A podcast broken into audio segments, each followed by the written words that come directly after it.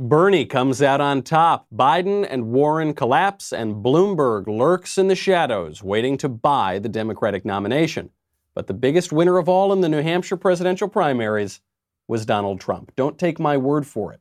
We look past the top line numbers to the hidden lessons of last night's vote. Then, Jussie Smollett's attacker is finally brought to justice. About time. And an injustice is corrected in the sentencing of GOP operative Roger Stone for the unforgivable crime of working for President Trump. All that and more. I'm Michael Knowles, and this is The Michael Knowles Show.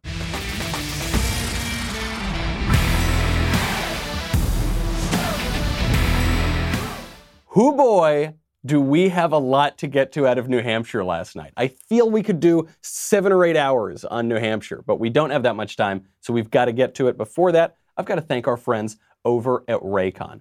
If you have wires coming out of your earbuds in 2020, you are just ridiculous. What are you doing? Okay, boomer, where that's fine. Nobody should have those wire, those uh, wires coming out of their earbuds. You know about Raycon earbuds. They start about half the price of any other premium wireless earbuds on the market. And they sound just as amazing as all the other top audio brands that you know. The latest model from Raycon is their best one yet. It has six hours of playtime, seamless Bluetooth pairing, more bass, a more compact design that gives you a nice noise isolating fit. And it, it fits in properly. It's not just a one size fits all kind of thing. Really an incredible product. Raycon is for the pros. Uh, I, I'm telling you, like, just get them. Just go get them, okay? Now's the time to get the latest and greatest from Raycon. Get 15% off your order at buyraycon.com buyraycon.com slash Knowles, K-N-O-W-L-E-S. That's buyraycon.com slash Knowles for 15% off Raycon wireless earbuds. Stop what you are doing once you finish listening to this podcast, and then go to buyraycon.com slash Knowles, K-N-O-W-L-E-S. All right, lots of news out of New Hampshire last night. The final count. Who knows if it's really the final count? They change these things all the time. Bernie is on top. Bernie Sanders, followed by Pete Buttigieg, followed by Amy Klobuchar, who got a ton of momentum coming out of Iowa and out of the last debate, followed by poor Elizabeth Warren, followed pathetically by Joe Biden, who is only slightly above Tom Steyer, a guy whose name you probably haven't heard of and you might remember him from his silly ties from the debates, followed by Tulsi Gabbard, who's currently suing Hillary Clinton. So, not a good place for Biden. And that doesn't even tell the whole story. The obviously they, all those people got some votes, but all we really care about are the delegates because determined by the number of votes you get in the primary, you then get a certain number of delegates, and the delegates are what you bring with you to the convention to figure out who the nominee is going to be. By the delegate count, Bernie and Pete Buttigieg probably are going to get the same number of delegates. Looks like they both got nine delegates, and Amy Klobuchar is getting six delegates, and then Elizabeth Warren zero delegates, Biden zero delegates, Steyer, Tulsi, zero delegates, right? So these things can change as the final numbers come in. Let's get to a deeper level of analysis than that. That's like the top line analysis, right? On the top level, Bernie Sanders won, and his supporters are radicals, and that is scary, right? That's the top line. Bernie voters are on another level. Bernie campaign supporters are on another level. Bernie Sanders honeymooned in the Soviet Union, okay? When it looked like Bernie won, his supporters all came out in New Hampshire and they chanted about how a whole nother world is possible.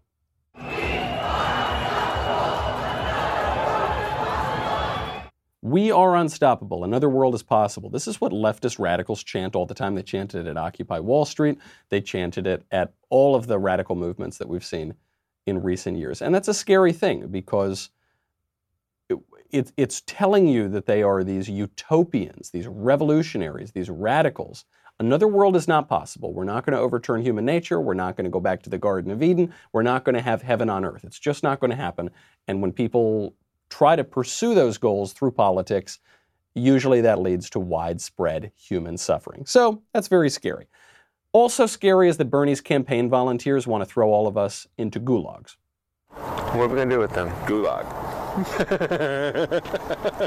Liberals get the wall first. What are we going to do with those people that resist the change? Because that's a big deal. Well, I'll tell you what. In Cuba, what do they do to reactionaries? They shot him on the beach.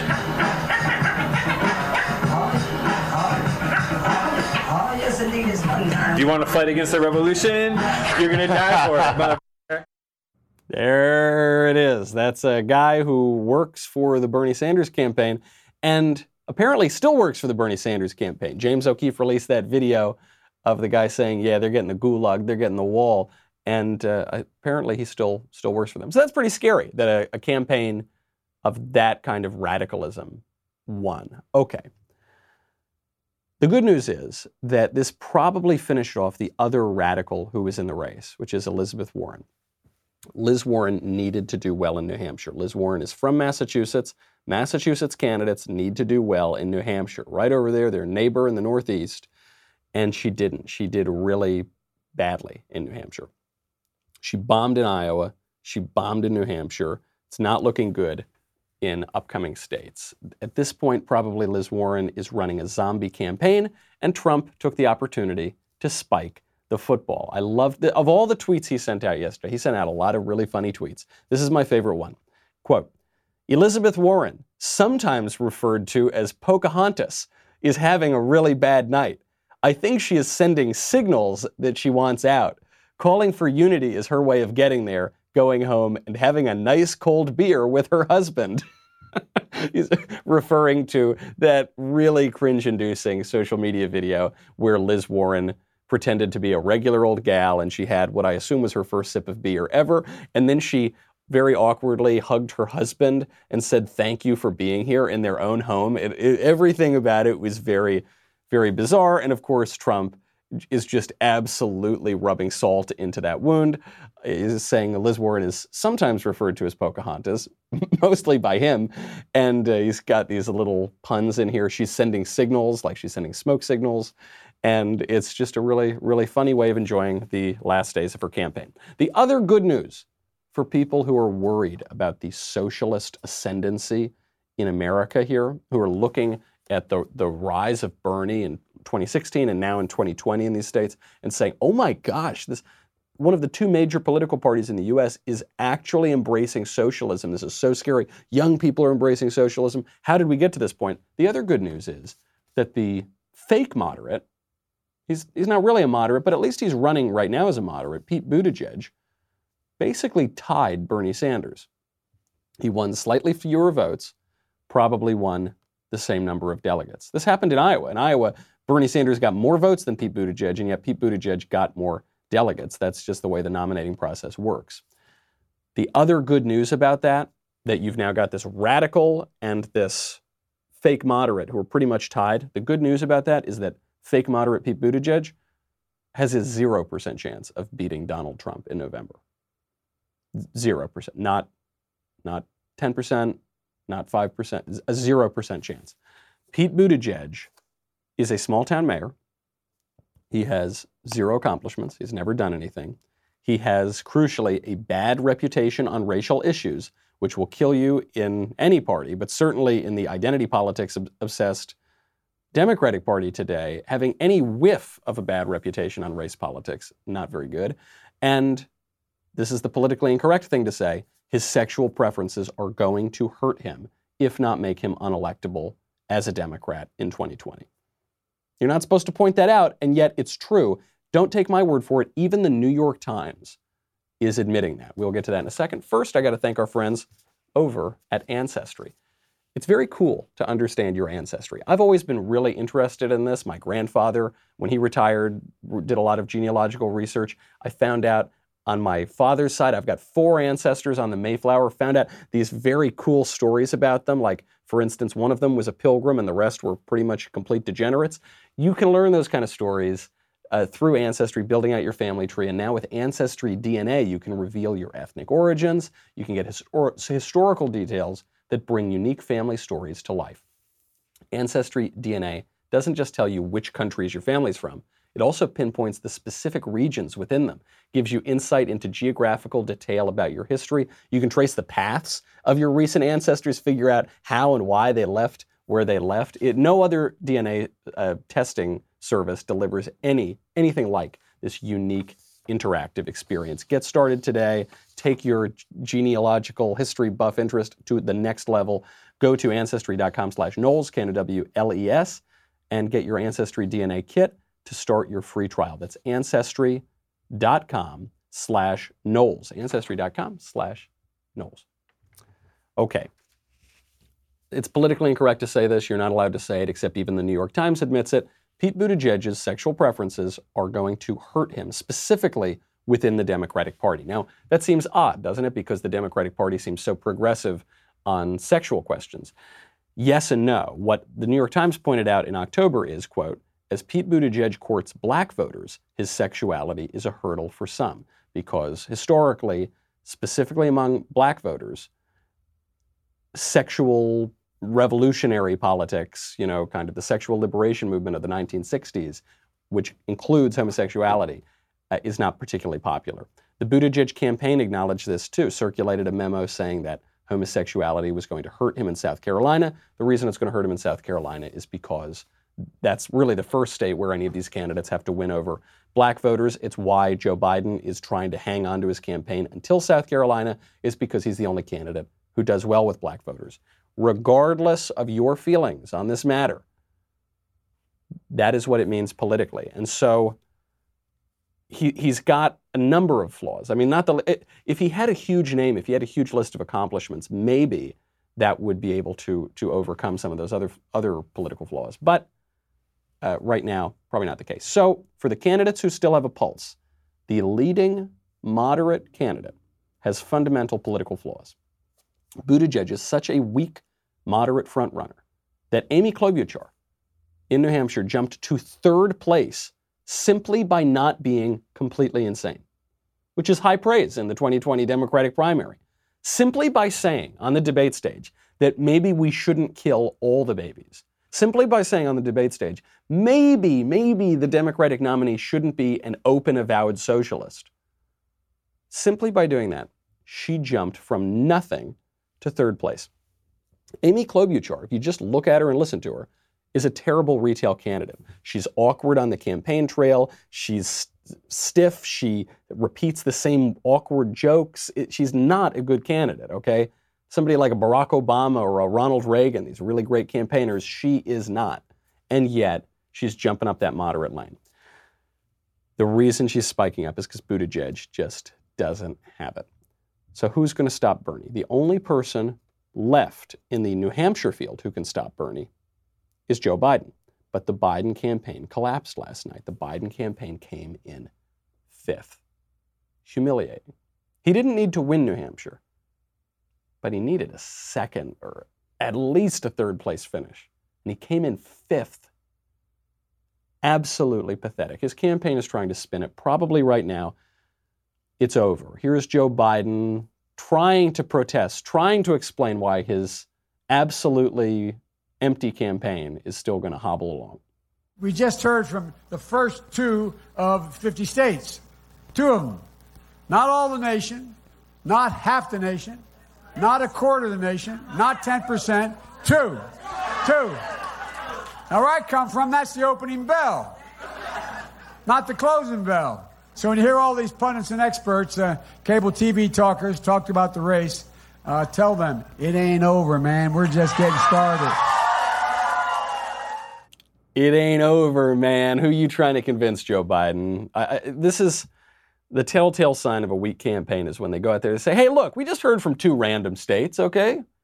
Look, just two random states. Oh, you mean the two, perhaps the two most important states to determining who the party nominee is going to be Iowa and New Hampshire. I mean, not the only two important states to determine that, but two very important ones. So the radical is winning, and the moderates are too weak to stop him. And the only guy out here who might win the general election got clobbered the hardest. This is just terrible news for the Democratic Party. But it's great news for the secret moderate who all the Democratic elites are rallying behind now, and that is Mike Bloomberg. Mike Bloomberg wasn't on the ballot in New Hampshire. He got into the race too late to do that. He's not, I don't think he's going to be on the ballot in Nevada or South Carolina. So the first four states, the really important ones, he's not even going to be there. But Mike Bloomberg has infinite money.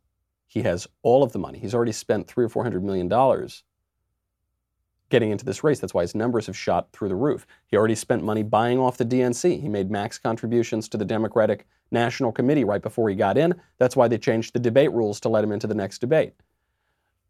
This guy is now laying low and waiting, and because of the flaws of every single moderate, so-called moderate candidate in the race, Buttigieg, Biden, Klobuchar, because of that, he has a chance to enter the race late. But Mike Bloomberg can't beat Trump. He can't do it.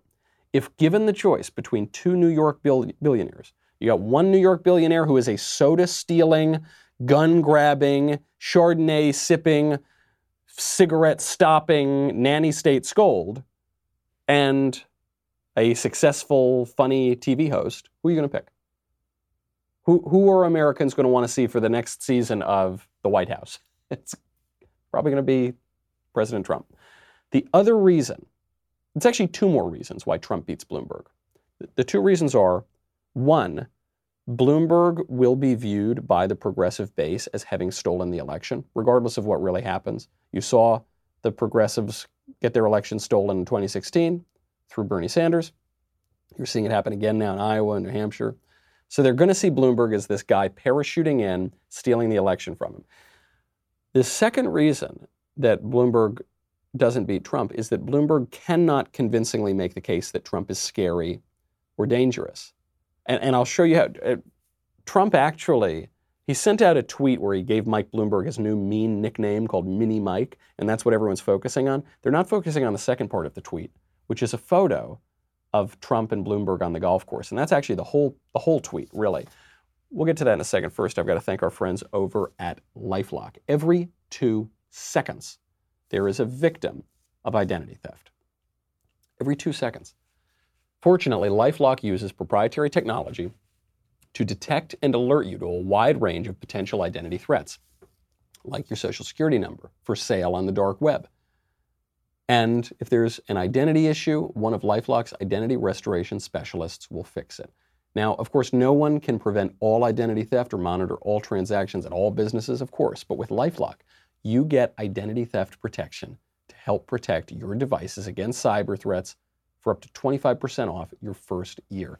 It's really important. I know what you're thinking, especially if you've been using the internet for a long time. You say, oh, nobody wants my identity. Nobody's trying to steal my information. Nobody even knows my information. It's not out there. It is. You can get it. People can find it. And when you get your identity stolen, it is a disaster. Just protect yourself now. Go to lifelock.com slash Knowles, K-N-O-W-L-E-S. That's lifelock.com slash Knowles, K-N-O-W-L-E-S, for 25% off. All right. The other reason, the, it's this twofold reason why Bloomberg doesn't beat Trump, and you need both of them at the same time. One is Bloomberg is just going to be, be viewed so suspiciously as having stolen it from the progressives. But two, he can't make the case that Trump is scary. Trump sends out this tweet. It says, quote, Mini Mike is a short ball, very hitter. I love the syntax, the grammar. It doesn't, doesn't seem grammatical, but it does work in a tweet. He's a short ball hitter, meaning when he golfs, but he's also saying he's short, very short. Tiny clubhead speed. Keep America great. So the tweet is just unsubtly calling Mike Bloomberg short. And Mike Bloomberg is very short. I've been in rooms and at events with Mike Bloomberg. They're saying on the internet that he's 5'8 or 5'10 or something. Not even close. Not even close. Like he's a he's a petite man, much smaller than people even realize right now. So that's the tweet, right? Tweet is that he's short. The genius of this tweet is not calling him short. President Trump does this. He makes fun of people and their physical attributes, and it works. It's distasteful. We don't like it, but it totally, totally works. Okay? And maybe that's just where we are in 2020. That's not the genius, though. Giving him a nickname, okay, he was obviously going to do that. The genius of the tweet is showing that Mike Bloomberg and President Trump have golfed together. I think on multiple occasions. The genius of the tweet is showing that Mike Bloomberg doesn't really think Trump is scary. Mike Bloomberg was palling around with Trump just a little while ago. It's actually one of the reasons that Hillary Clinton couldn't really make the case that Trump is so scary, is because Hillary Clinton went to his wedding right? It's that they were they kind of palled around. She asked him for donations. It's just it totally blunted the attack that Trump is Hitler, Trump is a Nazi, Trump is a fascist, right? It's, well, if he's a fascist, why are you playing golf with him? Why are you going to his wedding? It's one of the real advantages to having this celebrity guy, this pop culture figure in uh, running for your nomination is everyone knows him. We we all know him, the voters, and even the people who are running against him have palled around with him before. So I think it's a really smart way to keep getting that in there. It's like, look, I know these people. All right, they're all BSing you right now that I'm such a scary guy. So that pretty much damages all of the candidates who were in New Hampshire and even a candidate who wasn't in New Hampshire. Who won? Bernie did fine, but he effectively tied with Buttigieg. Buttigieg, Warren, and Klobuchar can't win a general election. Joe Biden can't win the primary. Bloomberg, I strongly suspect, cannot rally that progressive Bernie base around him or beat Trump. So it looks pretty good. Looks like President Trump did very well in New Hampshire. But you don't need to take my word for it. Obviously, look, I think the president's doing a good job. I support him. So I, I want to make sure that I'm not just looking at this through the lens of my preferences or wishful thinking. But you can look at the exit polls, and it all seems to back this up. Okay, the numbers from the exit polling showed that turnout was down from 2016. Like in some cases, significantly down. But Trump won in 2016. So if the, the way that Democrats win this time is for turnout to be way up and enthusiasm to be way up, and all those people who stayed home in 2016 because they hated Hillary Clinton, they're going to turn out to the polls this time, right? Because they hate Trump so much. Except that's not what we're seeing. If this is a referendum on Donald Trump, Donald Trump's going to win. The Democrats are less excited this time than they were last time, according to the exit polls. That, that ends the election if that, if that keeps up. Even worse for Democrats, even worse. Turnout is especially down among young voters. So, one of the arguments you hear from people who say that Trump isn't going to get reelected or they're Democrats, they don't like Trump, they'll say, look, the reason Trump's going to lose this time is because all the young people are going to turn out. There's going to be so many more young voters this year, just in terms of voter eligibility and enthusiasm to go vote, that Trump's going to get clobbered. Well, that doesn't seem to be what's borne out by the exit polls. What the exit polls are showing is not only are there not more young voters this time, there are fewer. They're actually less interested in this election than they were last time. In, in uh, 2016, young voters made up 19% of the New Hampshire Democratic primary vote. That's down to 11% this year. It's a major cut. It's a major reduction. Adding to that, You've got some polls showing President Trump making inroads with black and Hispanic voters, and it's not just one or two polls, it's three polls, four polls showing big inroads with, with black voters, especially. Who knows if those polls are, are right or not? But if he makes any inroads with them, then the Democratic Party is in a bad place. The Democratic Party needs to have a lock, especially in the black vote, but they need to do very, very well with Hispanics as well in order to win and it looks like all the numbers are going the other direction. So, what are the takeaways from New Hampshire? Weak front runner and division among the moderate wing, moderate wing. Lower voter enthusiasm, lower youth enthusiasm, and a possible loss of critical minority support. Those are all bad headlines for Democrats coming out of New Hampshire, all great headlines for Trump and Republicans. MSNBC, accidentally showed some evidence of this that 2020 might not be going the way they wanted. They accidentally showed it when they were in New Hampshire. They were trying to interview all these Democratic primary voters. So they actually forgot that there was a Republican primary. You forget it because the incumbent is going to win the primary. But they're out there talking. They say, "Oh, hey, which of these fun candidates, Bernie or Klobuchar, who, which one did you vote for, sir?" And they didn't like his answer. We have a voter out here. Sir, you're gonna, you were watching, so you're going to be on television now. Can you tell us who you voted for? Donald John Trump. You voted for Donald John Trump. Yeah. Look at that. He Bernie needs- Sanders is not appealing to you? The whole ideology ideology would be destructive to the country. It's anti-growth. It's anti-family. It's anti-American, and as a Roman Catholic, it's anti-life. Anti life. Oh, man, that guy totally nailed them. And I loved the look on her face. You voted for Trump? Like, uh, what? Uh, excuse me? What was that? This opens up the second side of New Hampshire, which nobody's talking about, which is there was a New Hampshire Republican primary. We all knew who was going to win that one. I mean, it's sort of like the election of Saddam Hussein. The question is, is he going to get 99% of the vote or, you know, 89% of the vote? He's still going to win by a landslide. The Republican side actually shows us something because it shows historic popularity, like truly historic popularity. We'll get to that in a second. First, got to thank our friends over at Honey. You know how much I love Honey? Honey is the free online shopping tool that automatically finds the best promo codes and applies them to your shopping cart. And you know how wonderful it feels to save. But the question is, how does it feel to save with Honey? Saving with Honey. It feels like just like when you're about to jump on the subway and you get in just before the doors close. It feels like hitting every single green light on your commute.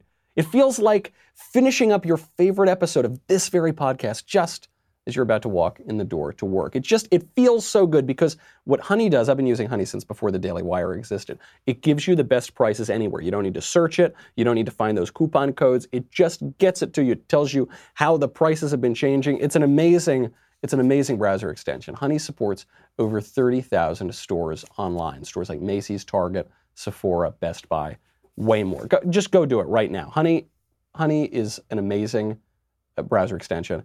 Think of it as a little daily victory, and it's free. It installs in just a few seconds. Get it for free at joinhoney.com slash Knowles. That is joinhoney.com slash Knowles, K-N-O-W-L-E-S. The Republican victory here is not being covered in the news because there's really only one candidate.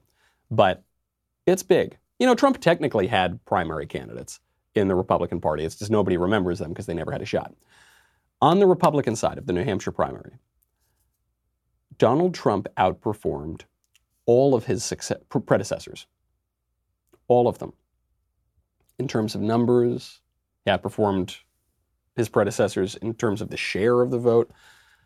When, last night, when there were about 54% of precincts reporting, so just over half of the votes were in, President Trump had already received more raw votes than Barack Obama, George Bush, and Ronald Reagan in their reelection campaigns in New Hampshire.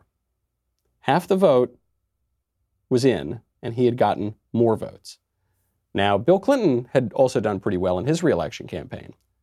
But by the time 62% of the vote was in, Trump beat Bill Clinton in terms of raw votes.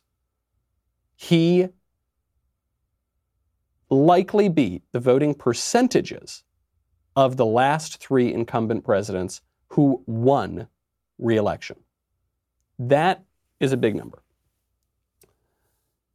It shows enthusiasm, right? You had a night where Democratic enthusiasm was down, key constituencies among the Democrats' enthusiasm were down, and enthusiasm to go to a poll that you don't need to go to, right? The president is the incumbent, he's going to win the primary.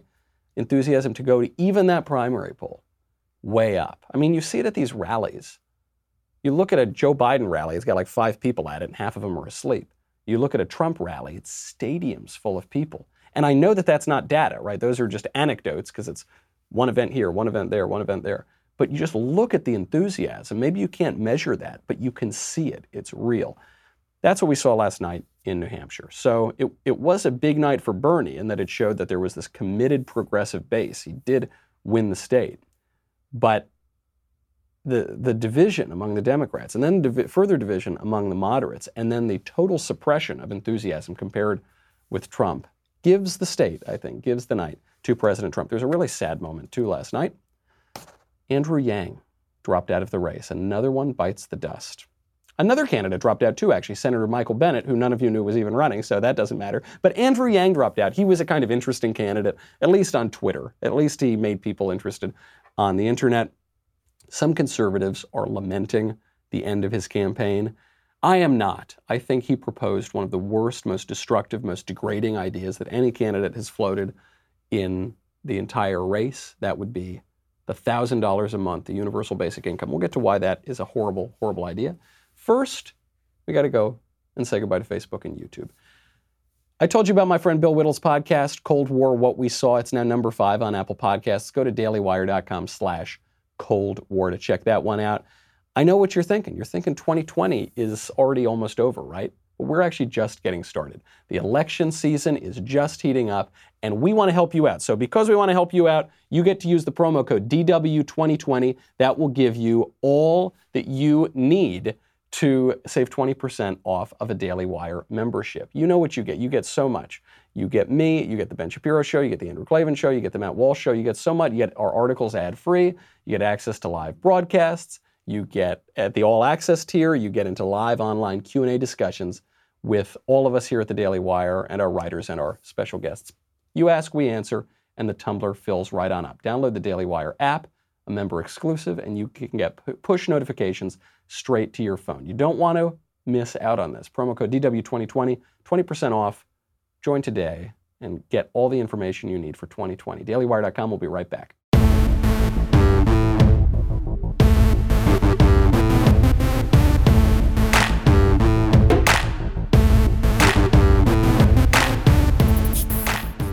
Andrew Yang dropped out. The Yang gang is over. We knew it would happen. It was inevitable. He was a sort of amusing candidate. But I, I wanted to take a moment to stomp on the grave of the Yang campaign because I think some conservatives are taking their amusement with the Yang campaign too far, or their their pleasure that he's a sort of nice nice seeming guy too far.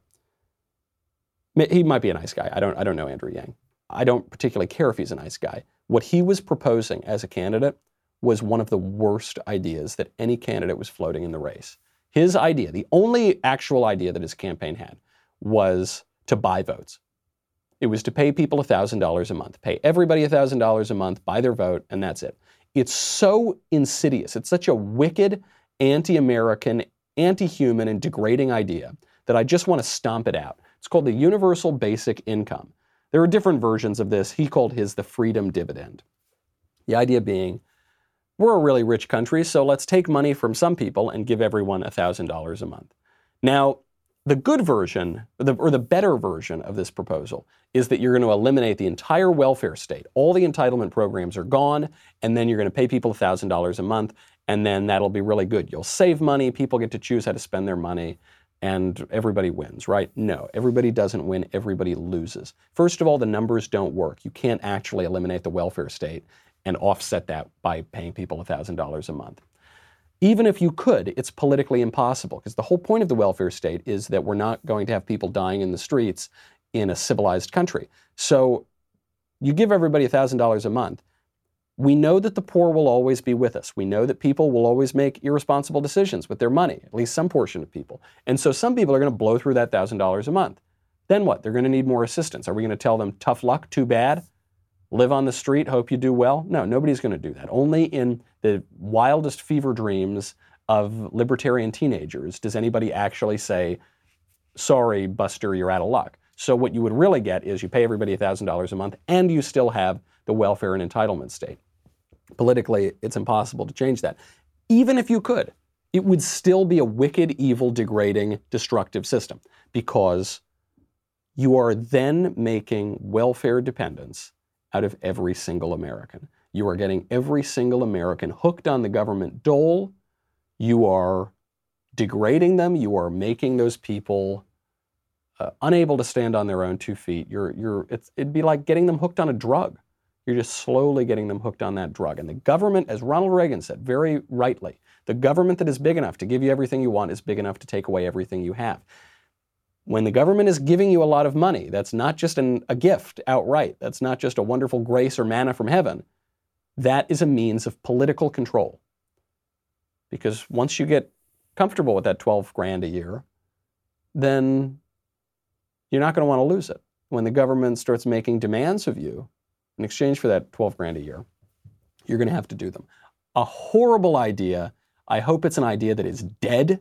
I hope it never comes back. And I'm very glad that the Andrew Yang campaign is over, even though I will miss the memes. The memes were very funny. Uh, when Andrew Yang dropped out, he made a very nice statement. Doesn't cover up for this terrible idea he had. Michael Bennet also dropped out, but nobody knows, so you know, that's fine.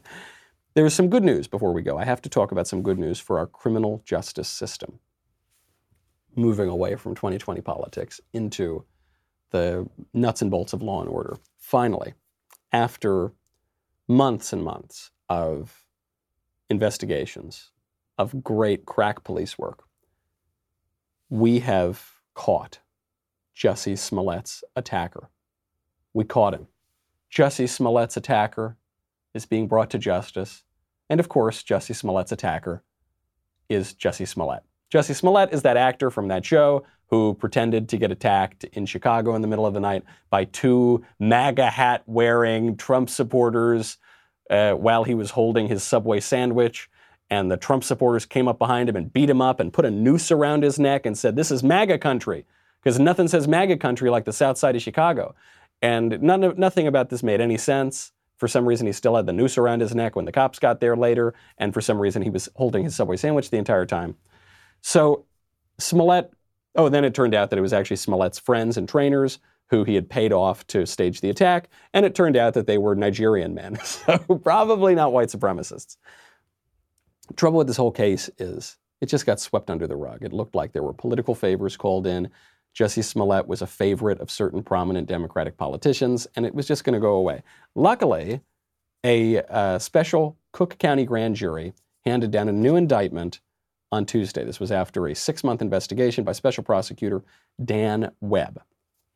The special prosecutor said in a statement that Smollett had filed four false police reports claiming that he was the victim of a hate crime, and that's that is certainly what happened. Quote: The grand jury's investigation revealed that Smollett planned and participated in a staged hate crime attack, and thereafter made numerous false statements to Chicago Police Department officers on multiple occasions, reporting a heinous hate crime that he, in fact, knew had not occurred. I'm very glad he's being brought to justice. It's very important.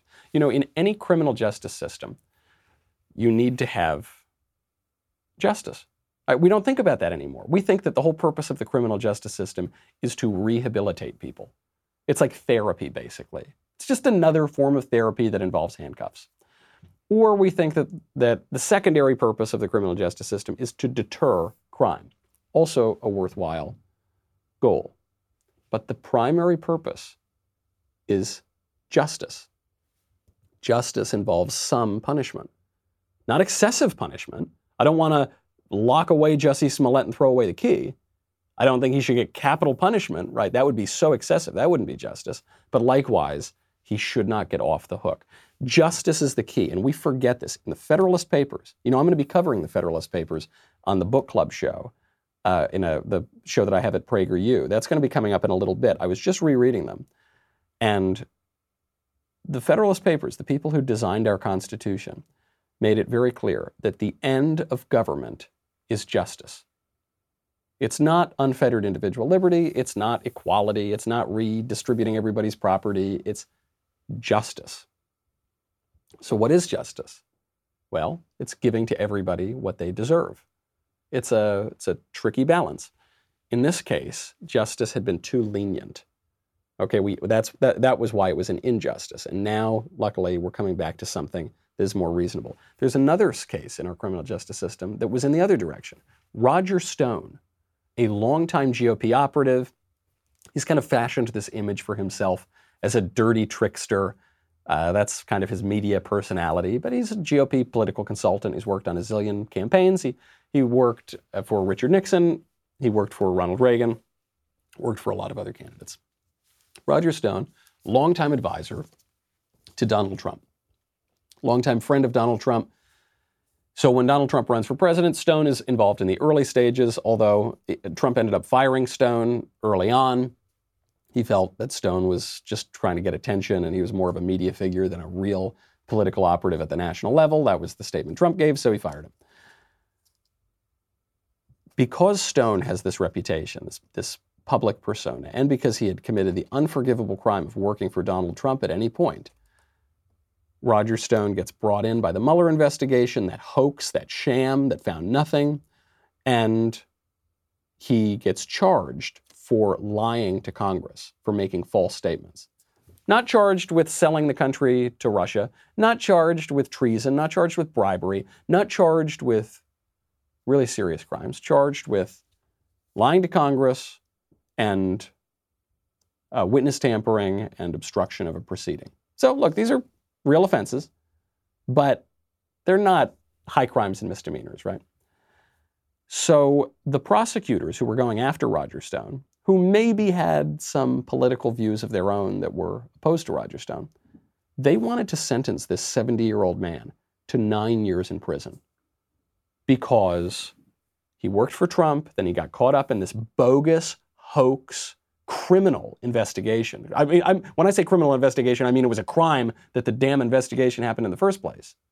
This Mueller investigation, this Russia hoax. He gets caught up in that because he worked for Trump. And then he makes false statements during that investigation.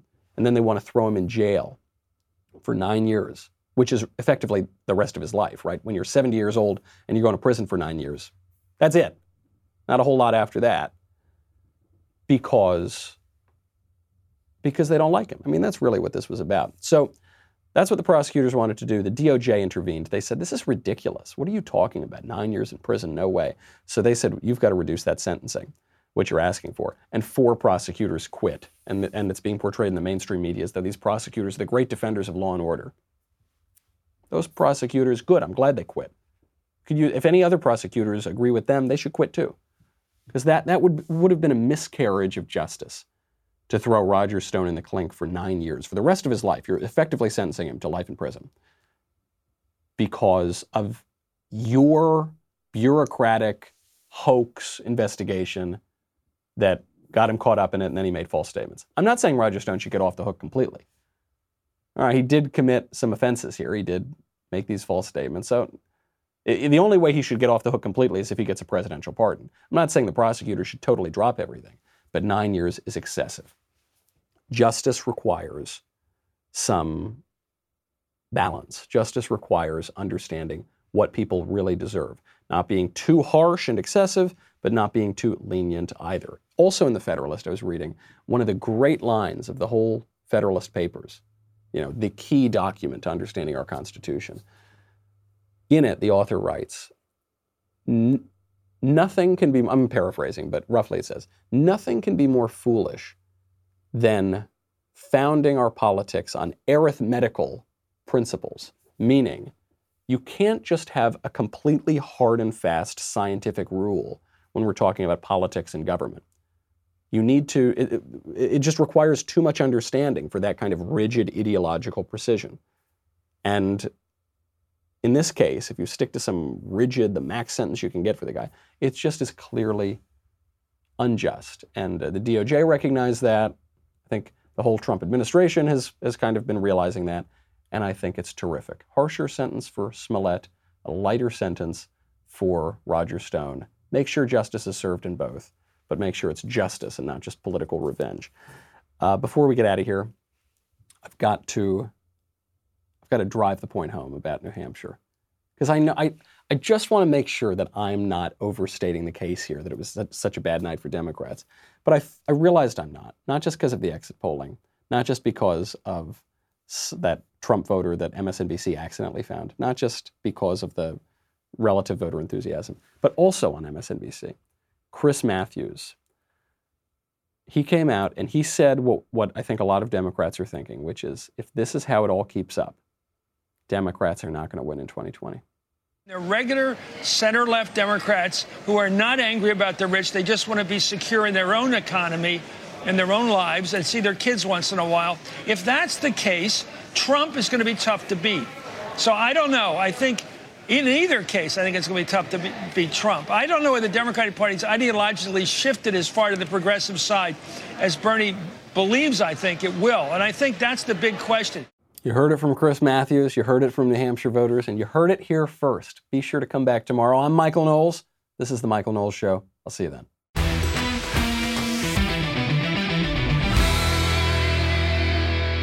If you enjoyed this episode, and frankly, even if you didn't, don't forget to subscribe. And if you want to help spread the word, please give us a five star review and tell your friends to subscribe. We're available on Apple Podcasts, Spotify, and wherever else you listen to podcasts. Also, be sure to check out the other Daily Wire podcasts, including The Ben Shapiro Show, The Andrew Klavan Show, and The Matt Walsh Show. The Michael Knowles Show is produced by Ben Davies, director Mike Joyner, executive producer Jeremy Boring, senior producer Jonathan Hay, supervising producers Mathis Glover and Robert Sterling, technical producer Austin Stevens. Assistant Director, Pavel Wadowski. Editor and Associate Producer, Danny D'Amico. Audio Mixer, Robin Fenderson. Hair and Makeup, Jesua Olvera. Production Assistants, McKenna Waters and Ryan Love. The Michael Knowles Show is a Daily Wire production. Copyright Daily Wire 2020. On the Matt Walsh Show, we're not just discussing politics. We're talking culture, faith, family, all of the things that are really important to you. So come join the conversation.